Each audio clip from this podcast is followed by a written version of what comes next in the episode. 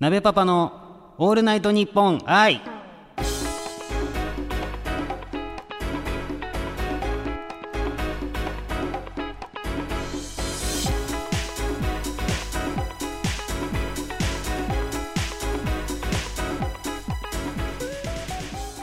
はい、皆さんはじめましてパーソナリティの鍋パパです。この番組は、えーラジオトーク鍋パパと遊ぼうをやらせていただいているラジオトーカーの鍋パパがお届けするラジオ番組です。どうぞよろしくお願いします。えっ、とですね日本放送さんとラジオトークさんが、えー共同で開催したあの一般公募から、えパーソナリティをオーディションで決める企画ネクストトーカーというものがあったんですけれども、えーそちらの方にですね僕もあの応募させていただきましてでその第2回の最優秀賞をいただくことができまして、えーそれがきっかけで今、えーここで座らせていただいてお話しさせていただいております。貴重な機会をいただいて本当に光栄であの張り切ってえやってきたんですけれどもですねこの日本放送さんに向かっている途中にですね あの台風があの接近しておりましても電車の中でもあのもうあの夜から朝にかけて電車止めるから早く帰れよみたいな感じのねあの放送を聞きながら、はい、あのやってきたんですけども台風に負けないように、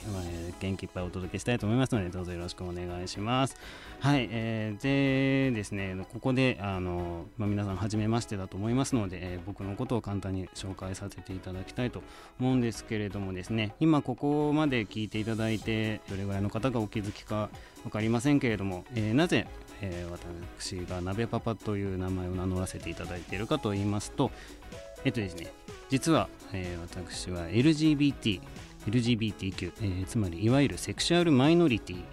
の、えートランスジェンダー、えー性同一性障害性別不合と言ったりもしますけれどその FTM、えーお鍋っていう言い方もしますね。あのつまり女性に生まれたけれど男性としての性自認を持って男性として生きている。つまり見た目は男脱いだら女そんな生き方を、えーしております。そして、えーパートナーの、えーママと息子が1人います、えパパでもありますので、えーお鍋でパパということで鍋パパと名乗らせていただいておりまして、えー日頃ラジオトークの方ではですね LGBT 当事者としての日常をいろいろお話しさせていただいております。えということで、えーそんな鍋パパがお届けする鍋パパのオールナイトニッポン愛スタートです。鍋パパのオールナイトニッポン愛。はい、えーそれでですねちなみに、えー今回、えーラジオトークさんと日本放送さんの企画の方にお題がありましてでその企画のお題がですねドラマのようなリアルな恋というお題で何かこう一つ3分以内で話をまとめて投稿してみるっていう形だったんですけれどもえそちらの方にですね僕が投稿させていただいたお話がですね、えーもうかれこれ、えー一緒になって10年になるあのパートナーのママがいるんですけれどもそのママとの馴れ初めについてお話をさせていただいたんですね。で、えーそちらの方をですね今日また少しお話しさせていただきたいかなと思うんですけれども最初はあの職場の先輩後輩として出会いました。で今から、えー10年少々11年ぐらい前ですかね。あの僕がちょっと住むところも仕事も当てがなくなってしまって だいぶ途方に暮れてた時があったんですけどその時にですねあの拾っていただいた社長さんがおりましてでそのきっかけで入れていただいた職場に、えー先輩としてママがいました。で最初はあの本当に、えー怒ると怖いけれど あの気さくで話しやすいあの先輩だなっていう形であの懐かせていただいてたんですけどその職場で最初にあのカミングアウト自分の性別を、えー打ち明けたのもママでしたでいや僕は、えー男じゃなくて実は女性なんだという話をさせていただいた時にですねママの反応が「えついてないの?」って言われてであのいまだに言われるんですけどあの時あの私の地球から一本減ったのよねっていう。いまだに、はい、あの言われるんですけど。まあそんな感じの気さくな先輩だったんですけど。でまあ旦那さんと息子さんがいることも知ってましたし本当にただの同僚ただの先輩っていう感じだったんですけど。ただあの毎朝ですねママが出勤してくる時は元気いっぱいこう肩で風を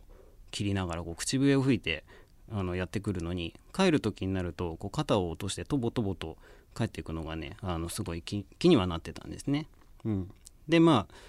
それだけだったんですけどでと、えー、入社してしばらくしてで今度僕がですねまあ実家との関係も全然良くなかったですしあとはそのママとの前にお付き合いしてた、まあ、一緒にいた人との間にちょっと金銭的なトラブルとか抱えててでそれが全然解決してなかったりとかしていろいろ重なっちゃってまあ心労っていうんですかねちょっとある日過呼吸を起こして寮の部屋であの、まあ、動けなくなっちゃったんですね。で友達とか仲間とか何人かメールしてみたんですけどその中であの家まで来てくれたのがママ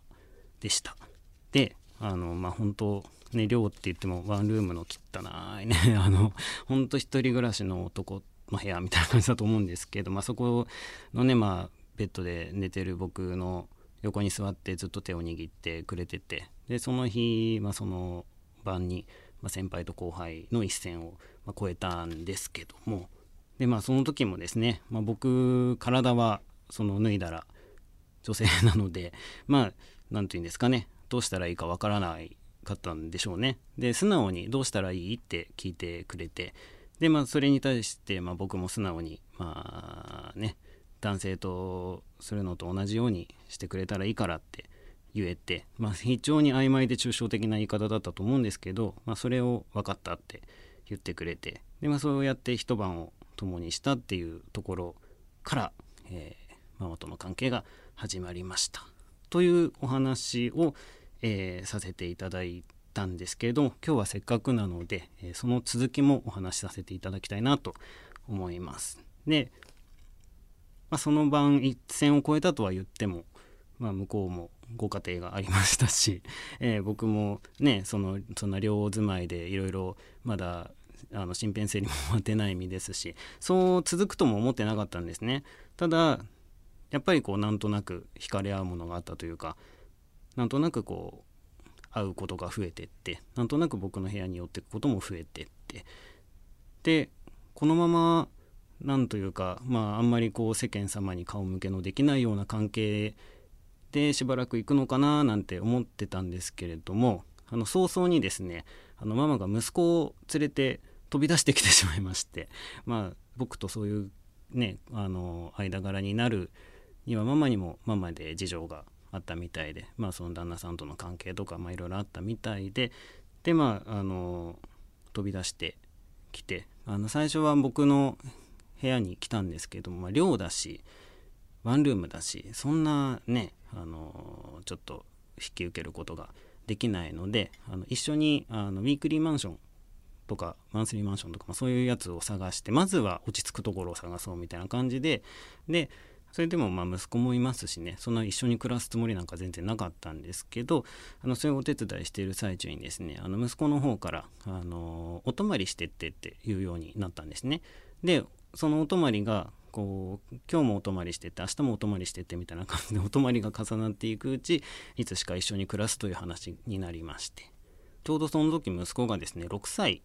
ちょうど保育園を卒園して小学校に入学しようかっていうそれぐらいの年の、えー、それぐらいの時期の出来事で、まあ、当時はねまだ息子とは呼んでないですけどあの息子の卒保育園の卒園式が終わって迎えに行ったところ突然僕のことをパパと呼び始めたんですね。でどうしたの？って聞いたら保育園の卒園式が終わったらパパって呼ぼうと思ってたってで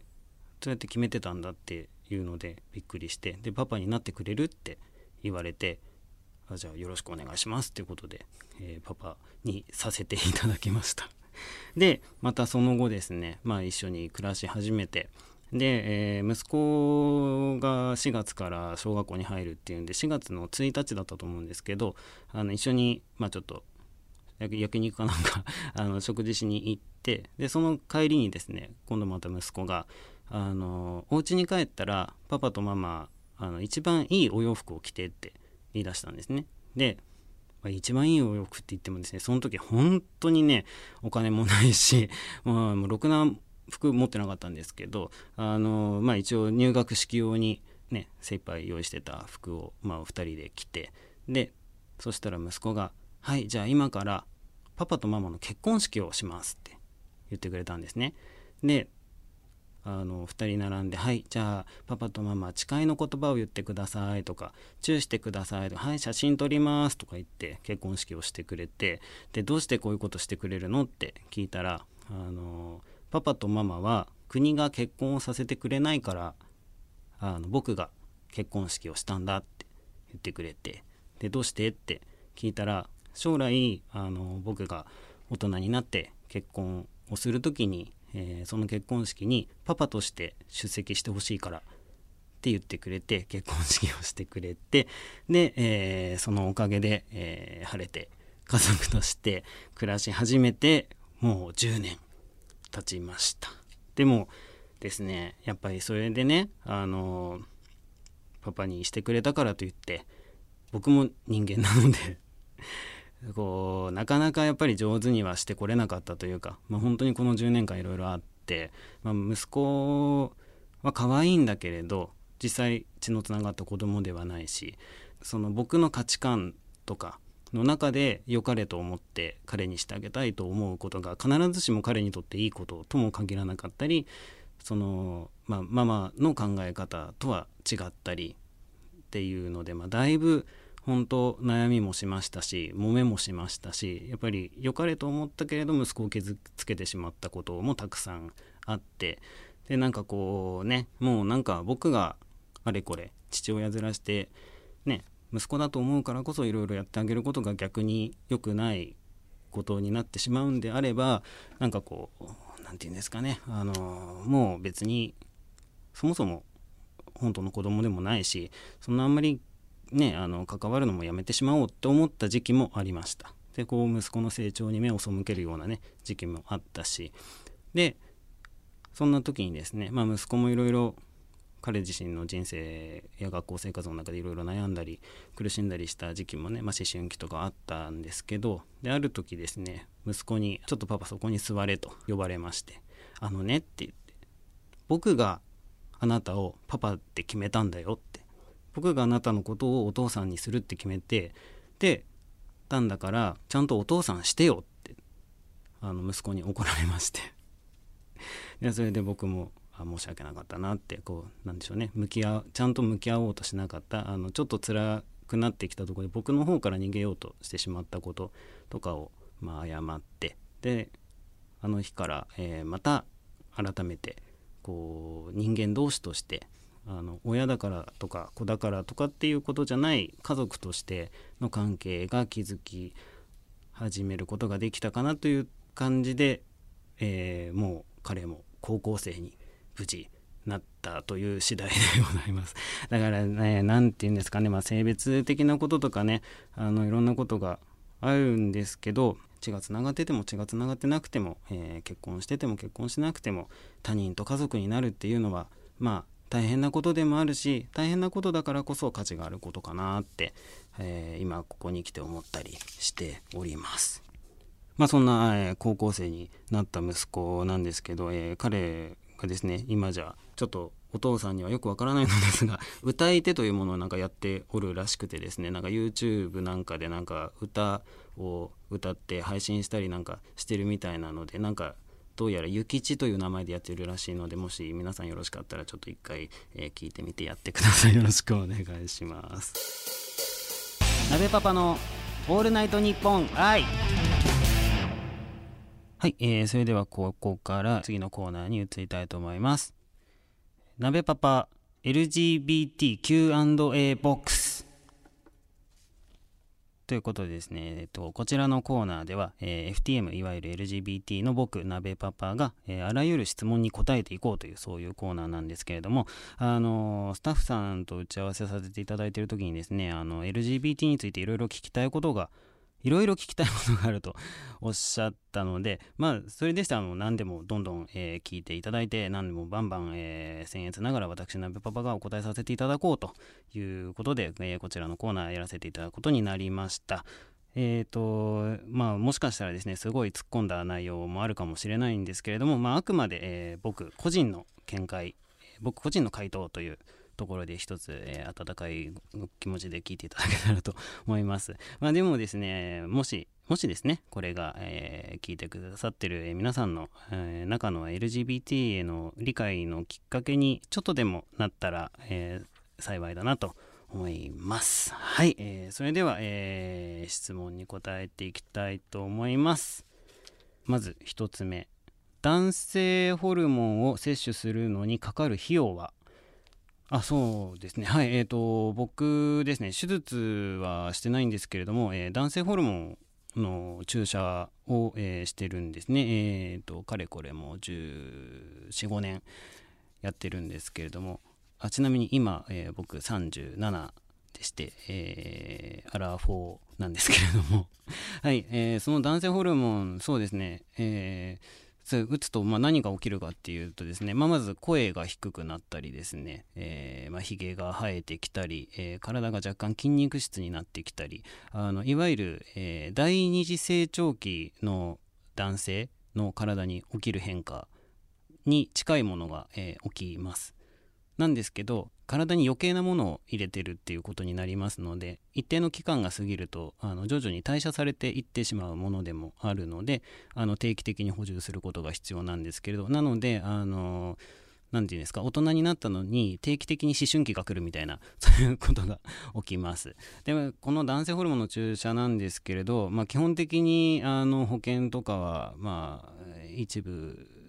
を除いては適用されない、まあ、基本的に適用されないので自費になるんですけれど大体ですね、まあ、何種類か種類があるんですけどごくごく一般的なやつは大体2週間に1遍とか打つやつで、えー、1本まあ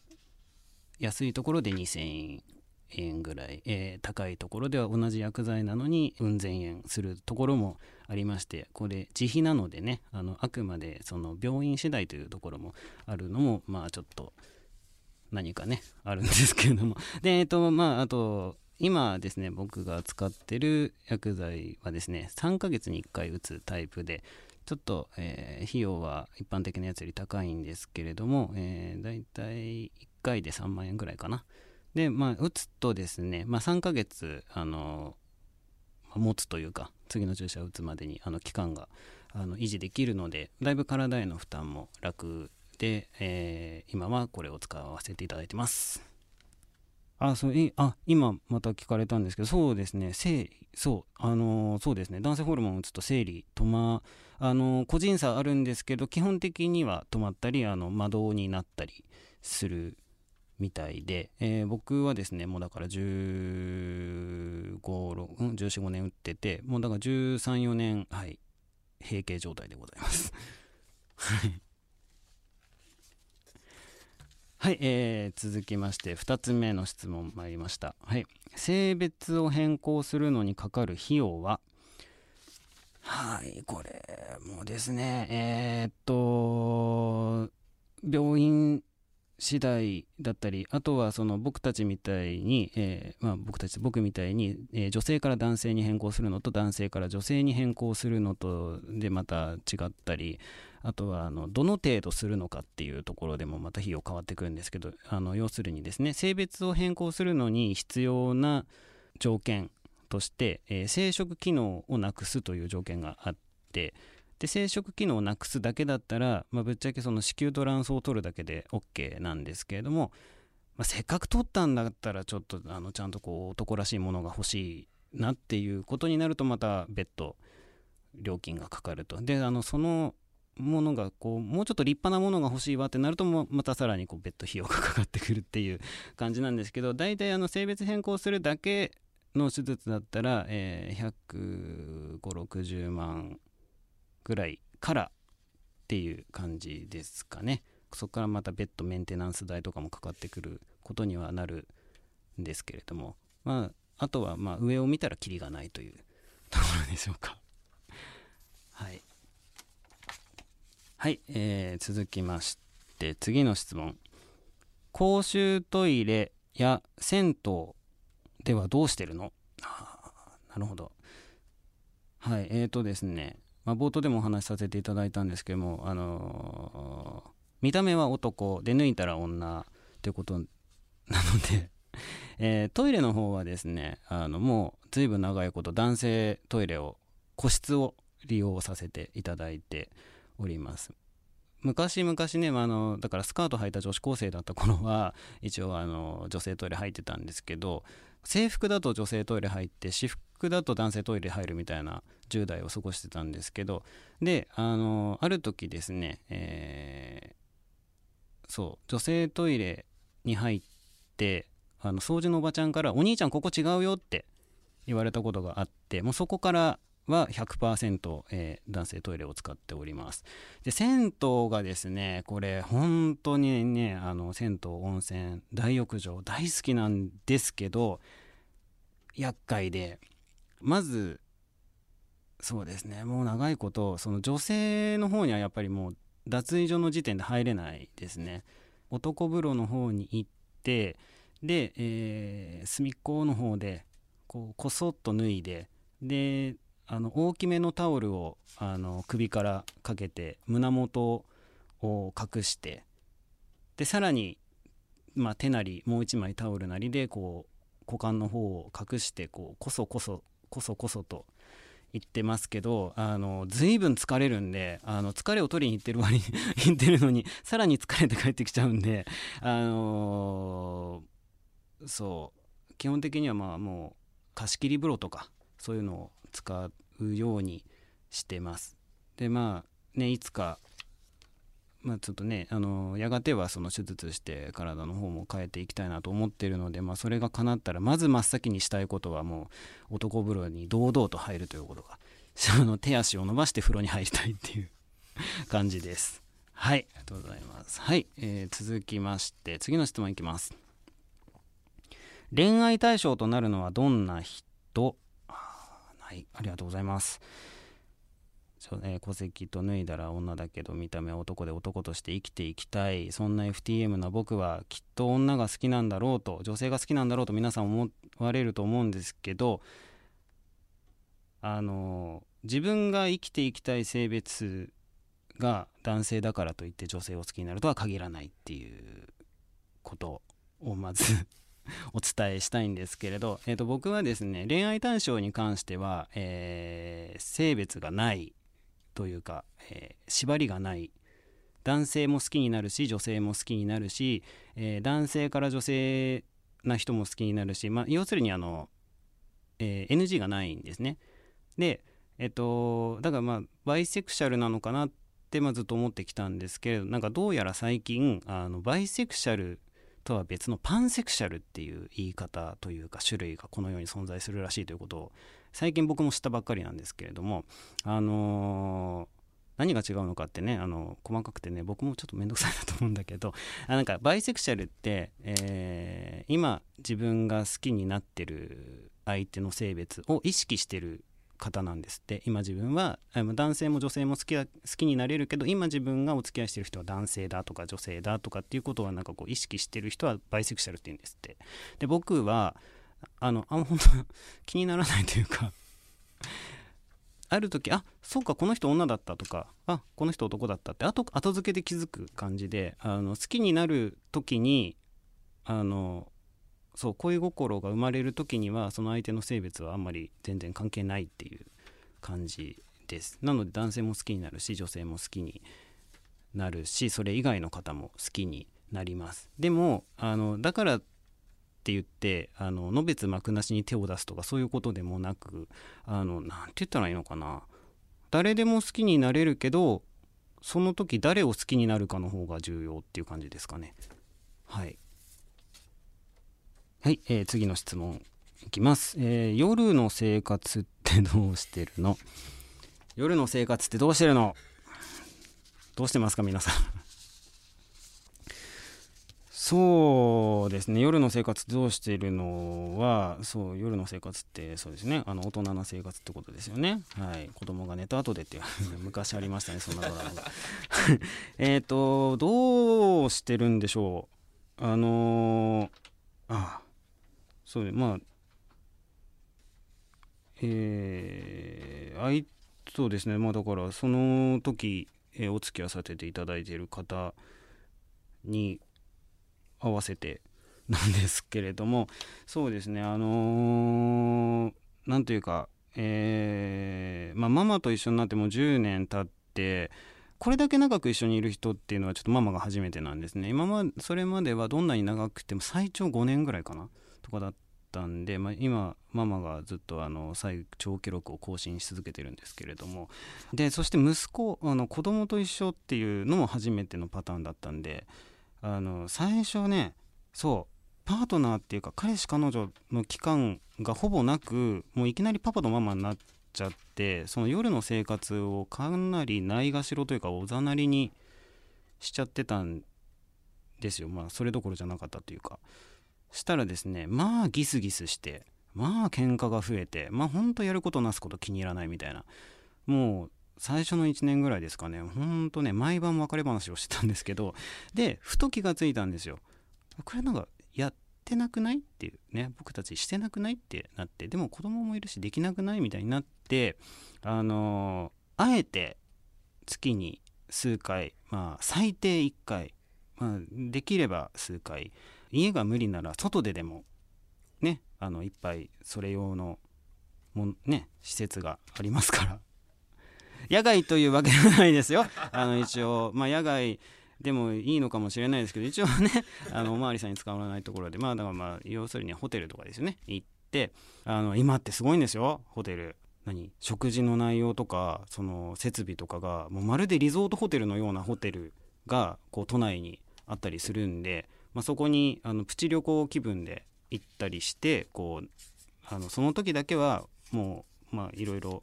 いろいろね生活のこととかいろいろあるけどその時だけはあの一人の人と人として えー、恋人関係というところに、立ち戻って、えー、っていうね、まあ、夜の生活じゃなくて昼の生活ですけど するって感じですね。まあまあ具体的なやり方とかっていうのは何でしょうねまあそのいわゆる一般的な男女のやり方にしては、えー、大事なものがないので、はい、あの合体することができないんですけれども、まあ、そこはもうあの僕の場合はですね、えー、手足を駆使して、はい、まあ何でしょうね。ずだから何て言うねいわゆる前儀がずっとみたいなあの最初から最後まで前儀でくみたいな感じですね。でまあそうあのこれも人によって自分は触られたくないっていう人もあのいるんですけど僕は全然大丈夫なんで、はい、あのちゃんと自分がした分は返していただいてっていう感じで あの和気あいあい楽しくやらせていただいております。そうですねこれね息子聞くよね。ごめん今まで言ってなかったけどみたいなじゃあちょっとなんかお時間の方がなんか迫ってきたということでこう次で最後の質問らしいんですけれどもはい、えー、最後の質問。はい。LGBT FTM で得したことは？あまあ、まずですね僕別にあの何というかねこれが僕の人生でまあ、FTM 以外の人生を知らないというか他の生き方をしたことがないのでこの僕の人生に起きる全てのことは僕にとって普通のことなんですけどいわゆるその、まあ、LGBT ではない何て言うんですか？普通って言い方も好きじゃないからなんかしたくないんですけどまあまあまあ一般的な方の初対面の方とかによく「すごい大変でしたね」とか「すごいご苦労なさったんですね」とかって言われるんですけど別になんですよ。なんだけどそうやってあのいたわっていただけるのが ラッキーかな。って思います。でもあの逆にねその例えばお嫁さんでこうお姑さんとのあれこれで悩んでる方とかねサラリーマンの方であの男同士の縦社会の中でいろいろご苦労されてる方とかのご苦労は僕わからないのでみんな頑張って大変だなって思うのにあの僕だけすごいなんかいたわっていただいて本当ラッキーって 思います。あとはあれですねあのカミングアウトした時に、まあ、今だったらあのいや実は女性なんですっていう形のねカミングアウトなんですけど昔だったらその女子高生とかだった時はあのいや自分は気持ちは男なんだみたいな形でのカミングアウトだったんですけどそれをした時にこうスーッと離れていく人なんか二度と連絡が取れなくなる人とかなんだろう当たり障りのあり方が変わる人なんかやたらと当たりがきつくなる人とかあとはなんかこうすごい理解してるように振る舞うんだけど言葉の端々でこうなんかこう何て言うかな落としてくるっていうかまあなんかそういうのがそういうなんか人の心の奥深いところがあの見えやすいなってって思うんですね。そのカミングアウトするネタがあるっていうところで。なのでそういう意味では物差しって言ったらいいのかな。あのをもあの持たせてもらうことができてるなって思ってそれはあのラッキーだったなって思ってます。はい。ということで、はい、えー、お時間の方来てしまいましたので、えー、この辺で質問のコーナー終了とさせていただきます。いや、何ですかね、これ、やっぱ、質問されてみて初めて、ね、あ、そうか、こういうことをね、あの、わか、そうですよね、当事者じゃないと分かんないですよねって、僕の方も思うこので さ人と人となんてね話してみないと分かんないですよね。でもなんかあの僕もすごいいい、えー、勉強になりました。はい、えー、いい機会を与えていただきました。どうもありがとうございました。というわけで以上、えー、鍋パパ LGBTQ&A ボックスのコーナーでした。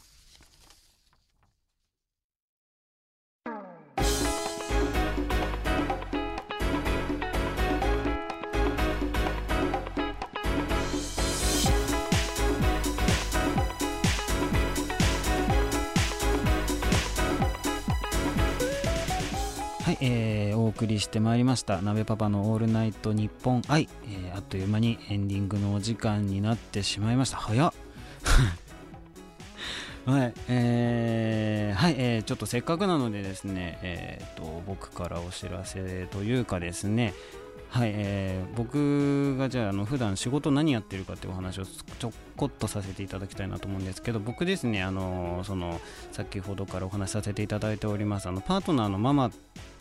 がですね、えー、焼き鳥屋さんをやっておりましてでそちらの方一緒にやらせていただいてるんですけれどもですねこちらのお店、えー、東京の、えー、品川区のですね駅は不動前というあの駅の近くにですね朝引き鳥炭火串焼きボタンという名前で、えー、焼き鳥屋さんをやらせていただいております。こちらですね、えー、ちょっとですねあの自慢してもいいですか？朝引きあのその日の朝締めたばかりの新鮮な鳥しかもですねあの平飼いってお分かりになりますか？あの傾斜に詰めてないあのそこら辺のあの原っぱ歩き回ってる鳥さん元気な鳥さんをですね朝締めさせていただきまして、えー、そちらの新鮮なお肉を使った、えー、焼き鳥をやらせていただいておりますのであの半生で召し上がっていただけるんですよ。ということでと、えー、あとその鳥さんとですね自然栽培あの農薬をあのあまり使わずに育てたお野菜あとは自家製あの自分のところであの作った麹麹って分かりますかね？塩麹とか醤油麹とか。そういった調味料を使わせていただいてお店やらせていただいておりますのでもし気になった方ぜひぜひ食べログでまず朝引きのり 炭火串焼きボタンを検索していただいてですね。でそちらのお店の方にあの僕もあの大体おりますのでよかったら顔見に来ていただけたらと思います。はい、えー、ということでですね、えー、鍋パパのオールナイトニッポン愛お届けしてまいりましたがちょっとですねこんな本当まさか自分が放送局のラジオブースに入って喋る日が来ようとは本当に想像もしたことがなかったので本当こんな機会をいただいて本当にありがたいなと